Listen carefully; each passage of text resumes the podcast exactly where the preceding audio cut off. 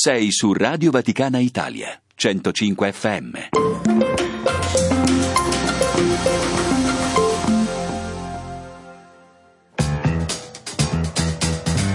Il Papa, Ieri e oggi, il mondo. secondo Francesco.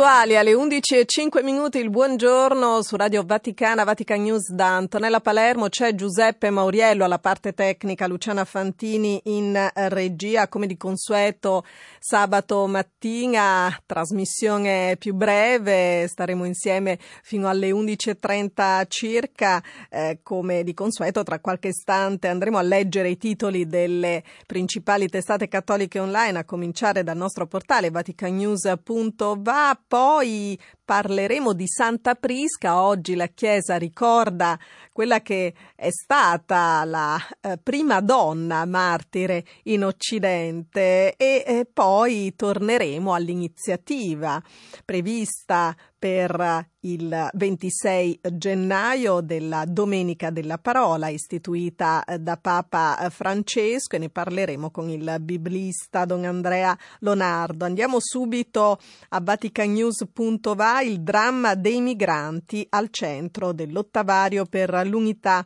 dei eh, cristiani da oggi fino al 25 gennaio. I cristiani delle diverse chiese e confessioni sono invitati ad incontrarsi per conoscersi di più e pregare insieme per l'unità. Quest'anno a scegliere il motto della settimana di preghiera ci trattarono con gentilezza sono state le chiese di Malta e Gozo che hanno anche preparato riflessioni e suggerimenti per la eh, celebrazione nelle singole diocesi e parrocchie, se ne parla anche su agensir.it.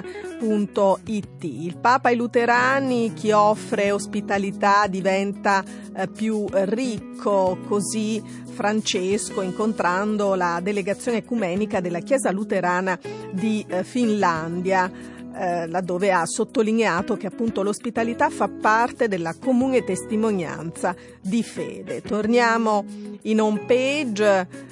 Il Papa ha ricevuto ieri in udienza il Presidente della Repubblica Democratica del eh, Congo. Ehm, eh, si è proceduto anche allo scambio degli strumenti di ratifica dell'accordo quadro tra la Santa Sede e lo Stato africano.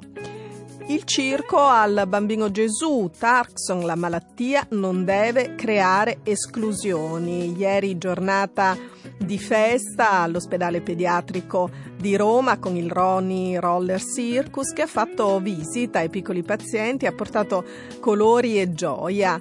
La presidente Mariella Enoch ha detto i sorrisi fanno parte del percorso di cura. In Sudafrica ha ucciso un missionario belga. La vittima è padre eh, Jeff Hollanders, ucciso nella provincia nord-occidentale del paese. Non si esclude sia stato vittima di un tentativo di rapina. Un uomo di 23 anni è stato individuato e arrestato dalla eh, polizia. Sono sempre le notizie che potete trovare nella homepage di vaticanews.va, così come eh, la eh, notizia corredata da un'intervista di repertorio che risale a dieci anni fa e che fu realizzata eh, da Fabio Colagrande, si parla della morte di Maria Vingiani, grande protagonista del movimento ecumenico è scomparsa a 98 anni, è stata una proniera del cammino di riconciliazione delle chiese e del dialogo con l'ebraismo. Molto importante fu anche il suo ruolo nell'incontro tra Giovanni XXIII e lo storico eh, francese di origine ebraica eh, Jules Isaac. I funerali eh, si eh, terranno il 23 eh, gennaio a Mestre. Rapidamente andiamo su AC Stampa dalle diocesi tra ecumenismo e comunicazioni sociali. Si eh, elencano le iniziative della Chiesa italiana in questa importante settimana, ricordando anche che venerdì prossimo, festa di San Francesco di Sales, la eh, pubblicazione, mm, eh, come tradizione, ci sarà la pubblicazione del messaggio di Papa Francesco per la giornata mondiale delle comunicazioni sociali che si celebrerà nel mese di eh, maggio. Anche qui si ricorda l'istituzione della Domenica della Parola, di cui parleremo tra qualche minuto comincia il mandato del Cardinal Filoni all'ordine del eh, Santo Sepolcro. E un altro dei servizi proposti da cistampa.it, la cerimonia di insediamento dell'ex prefetto di propaganda Fide, il eh, Cavaliere. Parte sempre dal sepolcro nuovo, la, ehm, vuoto, scusate, la citazione ripresa nel eh, titolo. Andiamo su Famiglia Cristiana. Domenica della Parola, la Bibbia diventi il nostro libro del cuore eh, dalla Apue, Aperuit ehm, dal documento appunto di istituzione di questa, eh, di questa domenica. Ieri c'è stata la presentazione in sala stampa vaticana, il Monsignor eh, Ringo Fisichella, presidente del Pontificio Consiglio per la promozione della nuova evangelizzazione, ha presentato il significato e le modalità di questa particolare giornata, la cui prima edizione sarà appunto il 26 gennaio prossimo e ne parleremo. Ancora da famiglia cristiana Papa Francesco più sei peccatore più Dio è vicino a te dalla omelia alla messa in casa Santa Marta di ieri mattina. Concludiamo questa veloce lettura dei titoli con il SIR da agensir.it. Anche qui vi dicevo si parla della settimana di preghiera per l'unità dei cristiani che comincia oggi. E poi eh, si parla anche di editoria cattolica, l'ex direttore della LEV, padre Costa, in una nuova pubblicazione fa il punto sul panorama attuale del mercato del libro nell'ambito cattolico. Poi eh, si parla di tutela dei minori, sempre con un servizio di Maria Chiara Biagioni. Si apre nel pomeriggio a Roma una due giorni di studio promossa dal Servizio Nazionale della CEI per la tutela dei minori con i coordinatori dei servizi regionali e i vescovi delegati regionali a fare il punto del lavoro fino ad oggi realizzato e del percorso che le diocesi sono chiamate a fare è il presidente del neoservizio CEI, Monsignor Lorenzo Ghizzoni, che ribadisce ci assumiamo l'obbligo morale di denunciare tutti coloro che commettono questi tipi di reati e collaborare con l'autorità eh, civile.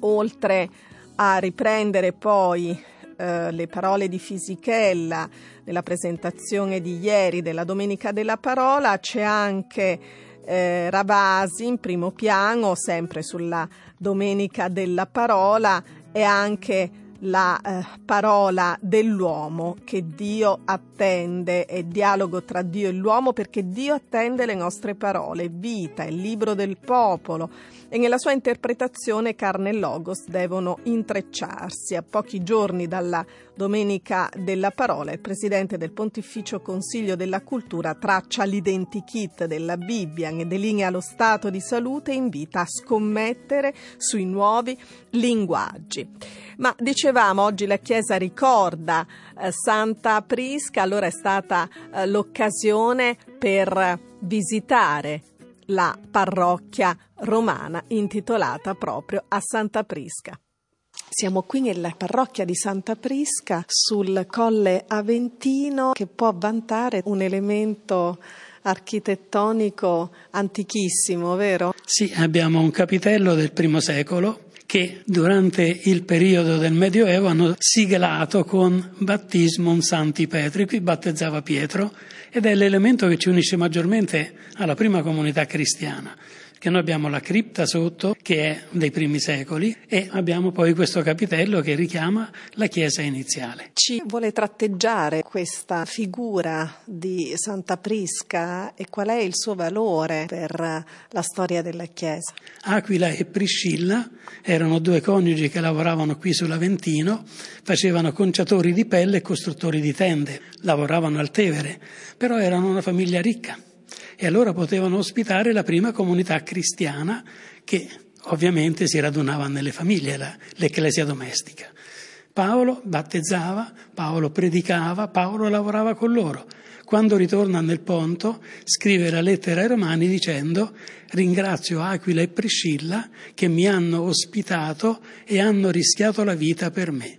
Salutate la comunità che si raduna nella loro casa. E questo lo dice anche negli Atti degli Apostoli, quindi è una delle chiese che ha il fondamento biblico e l'inizio proprio di una comunità cristiana che era prospicente al Palatino, quindi era una comunità in cui c'era la, la vitalità di una grande nazione e nello stesso tempo anche il cammino di una piccola chiesa che piano piano cresceva e che poi è diventata nel 63-67 quello che era l'elemento essenziale di Pietro e Paolo che hanno costruito la nostra chiesa di Roma. Chi era Prisca? Prisca era la figlia di Aquila e Priscilla, muore martire e la tradizione cristiana porta proprio questa identità di morte giovane perché quello era il coraggio di dare la vita per Gesù Cristo. Che cosa sono le Menneadi? Un giorno in cui andiamo allo stadio delle terme, organizziamo queste, questo momento di atletica di bambini da 5 a 13 anni perché Pietro Mennea era parrocchiano nostro. Abbiamo pensato di fare questa, questo ricordo, noi la moglie è ancora qui nella parrocchia e abbiamo la gioia di fare questo momento. L'anno scorso erano 850 bambini delle scuole e delle scuole di atletica. Abbiamo la gioia di iniziare la sfilata di questi bambini con la bandiera di Pietro che ha vinto le Olimpiadi e quindi quella bandiera inizia un pochino la nostra attività. Una delle caratteristiche che contraddistingue le vostre attività parrocchiali è la festa con i poveri che periodicamente organizzate. Sì. I poveri invece sono un momento significativo della parrocchia. Chiediamo in chiesa l'offerta per fare il pranzo nel giardino nostro. Chiediamo ai parrocchiani di venire a fare il servizio. Chiediamo che portino le bevande, i dolci, il pane e la frutta, perché la parrocchia si deve sentire impegnata.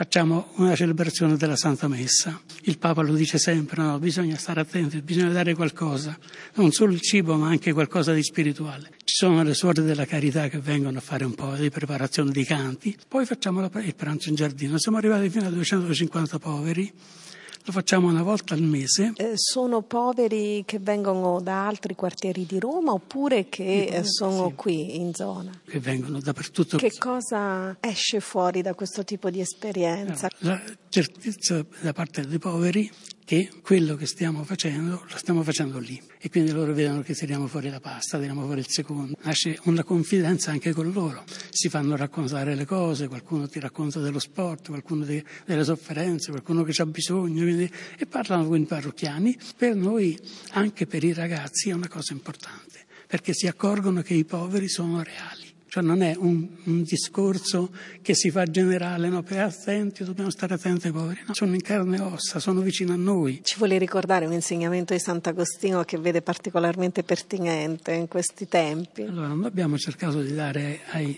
nostri parrocchiani il senso della appartenenza di Agostino alla Chiesa. Agostino vive la sua fede, cioè trova la sua fede attraverso la comunità di Milano con la grazia della mamma che piangeva, che pregava, eh? però la comunità della Chiesa. Allora abbiamo detto ai nostri parrocchiani, vogliamo imitare Agostino come persona umana, vera, abbiamo il dovere di dire se viene qualcuno dentro la nostra Chiesa, dice ma guarda un po' come si vogliono bene, guarda un po' come pregano bene, guarda un po' che belle cose stanno facendo, ma non perché ci devono lodare, ma perché si devono sentire portati a fare quello che noi stiamo facendo. L'inclusività. L'inclusività, diciamo, noi abbiamo diverse attenzioni agli stranieri perché ci sono molti. Quindi noi sappiamo che qualsiasi persona venga, di qualsiasi estrazione sociale, no? si sente a casa E questo è fondamentale perché spetta questo lavoro soprattutto ai laici, perché noi sacerdoti siamo quattro, più di più, più di tanto non lo facciamo male. Non vediamo mai persone messe da parte anche nel consiglio pastorale ci sono delle persone straniere. Di fronte a quello che fa il Papa, noi siamo una piccola goccia. Perché aumenta la povertà? Perché la gente è egoista, perché non si pensa a chi ha bisogno. Un po' perché le attività di lavoro sono minori, c'è gente che sta peggio di prima, però c'è proprio la, l'incapacità di dire possiamo costruire insieme. Ed era padre Antonio Truda, agostiniano, parroco di Santa Prisca sull'Aventino a Roma, ma eh, veniamo alla domenica della eh, parola di Dio che sarà celebrata per la prima volta il 26 gennaio. Saluto e ringrazio Don Andrea Lonardo, biblista, parroco a San Tommaso Moro, direttore dell'Ufficio per la Cultura e l'Università della Diocesi di Roma. Ben trovato Don Andrea, buongiorno. Buongiorno a lei e a tutti gli ascoltatori. Perché è così importante la eh, domenica della eh, parola? E Papa Francesco lo spiega in maniera bellissima nella sua lettera, è una ricchezza la parola, è un pane e questo pane deve essere dato a tutti. Dice a un certo punto che noi non possiamo permettere che la parola sia un patrimonio di pochi privilegiati, ma è libro del popolo di Dio, cioè è, proprio, eh, si dice infatti, nutrirsi della parola, no? in Evangeli Gaudium 200 il Papa Francesco dice che l'opzione preferenziale per i poveri eh, vuol dire dare innanzitutto loro la parola di Dio, i sacramenti, la fede, no? Non basta la testimonianza, pensiamo alle omelie del, della, di Santa Marta, no? Papa Francesco ha pensato questa Domenica della Parola proprio perché la, la parola di Dio sia data a tutti indistintamente, si trovino delle vie popolari per condividere questo tesoro che è proprio il pane della vita come lo è l'Eucaristia e come lo è il pane fisico che noi mangiamo. Ieri presentando questa eh, domenica Monsignor Fisichella ha sottolineato come si tratti di una giornata che vuole provocare i cristiani tutti a non porre la Bibbia come uno dei tanti libri nello scaffale di casa, forse riempiti di polvere, ma uno strumento che risvegli la nostra fede. Sì, certo, se vuole mi piace anche aggiungere, eh, eh, parlare di parola vuol dire ridare valore alle parole, no? pensiamo a quanto appunto le parole di Papa Francesco di Santa Marta incidano, no?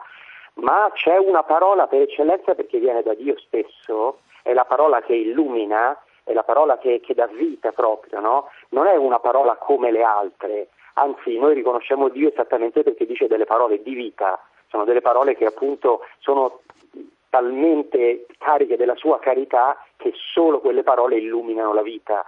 La Bibbia è il potere, lo vediamo in tutti quanti i santi che hanno trovato loro stessi perché si sono messi dinanzi a Cristo che gli parlava loro. Insomma, la peculiarità della Bibbia, del libro dei libri, qual è?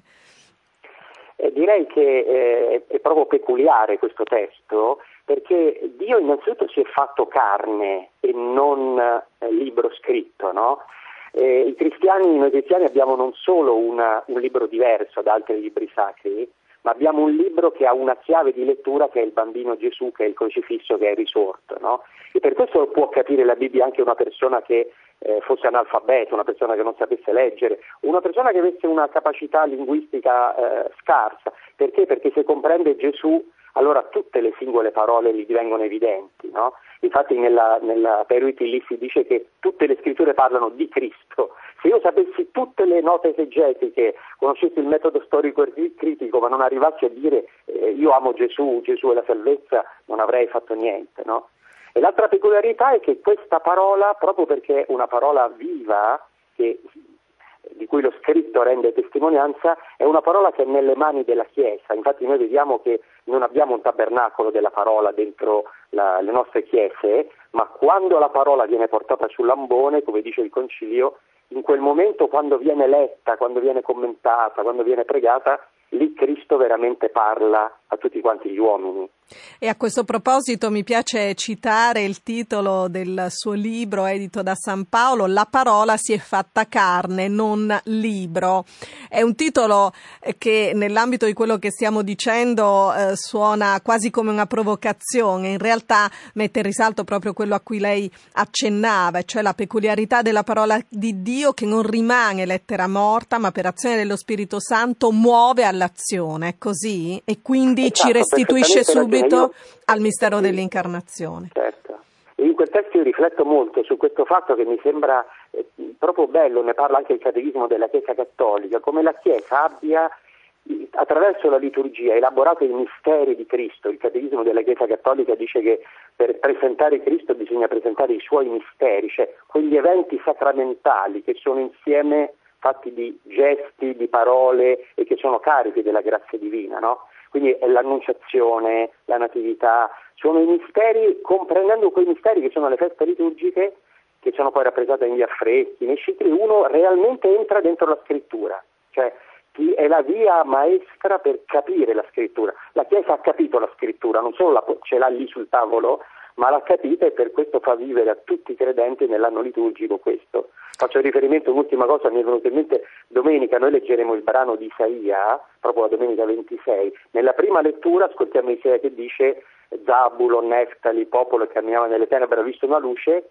e poi quel testo lo ritroviamo nel Nuovo Testamento quando Gesù è questa luce che attraversa Zabulo e Neftali, quindi c'è la parola che è diventata realtà.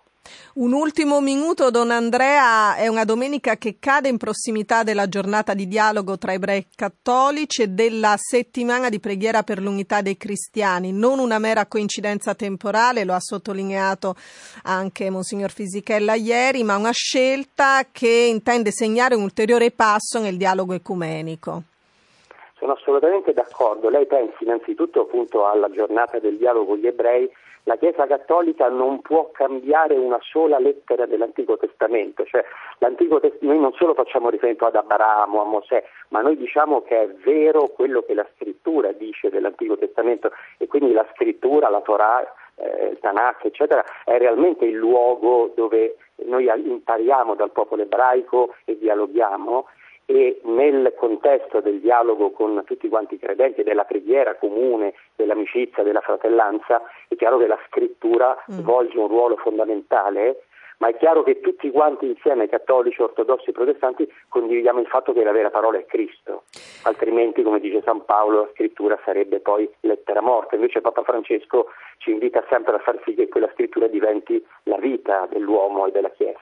Grazie a Don Andrea Lonardo, biblista, direttore dell'Ufficio per la Cultura e l'Università nella Diocesi di Roma. Buona fine di settimana, a risentirci.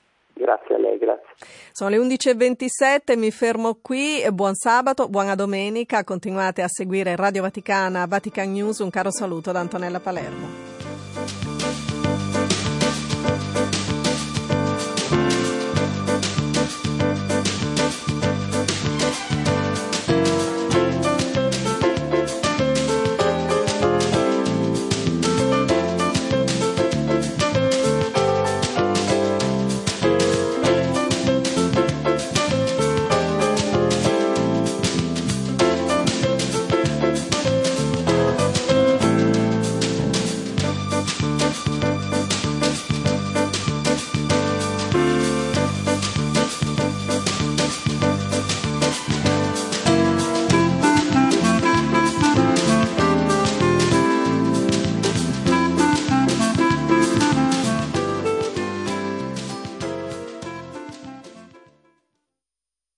A Milano, ascolta Radio Vaticana Italia sulla tua radio digitale DAB e su app per smartphone e iPad. Infomobility Luce Verde. Siamo giunti ad un nuovo appuntamento a causa di due incidenti. Si segnalano code ancora sulla 4 Milano-Venezia tra Pero e Viale Certosa in direzione Venezia e poi sulla tangenziale ovest di Milano tra la barriera di Terrazzano e l'innesto con la 8 in direzione dei laghi. Traffico regolare lungo tutti i restanti percorsi della Lombardia e anche nella città di Milano. Ed è tutto, fate buon viaggio, a dopo. Servizio promosso da Fiera Milano e ACI in collaborazione con la Polizia Locale di Milano. Sei su Radio Vaticana Italia, 105 FM.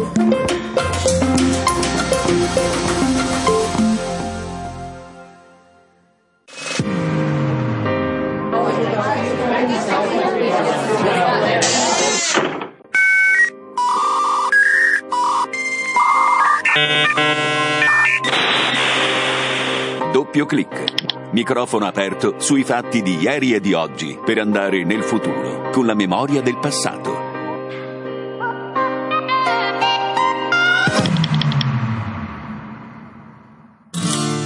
Ricordo che ero ancora ragazzino, ma come un uomo la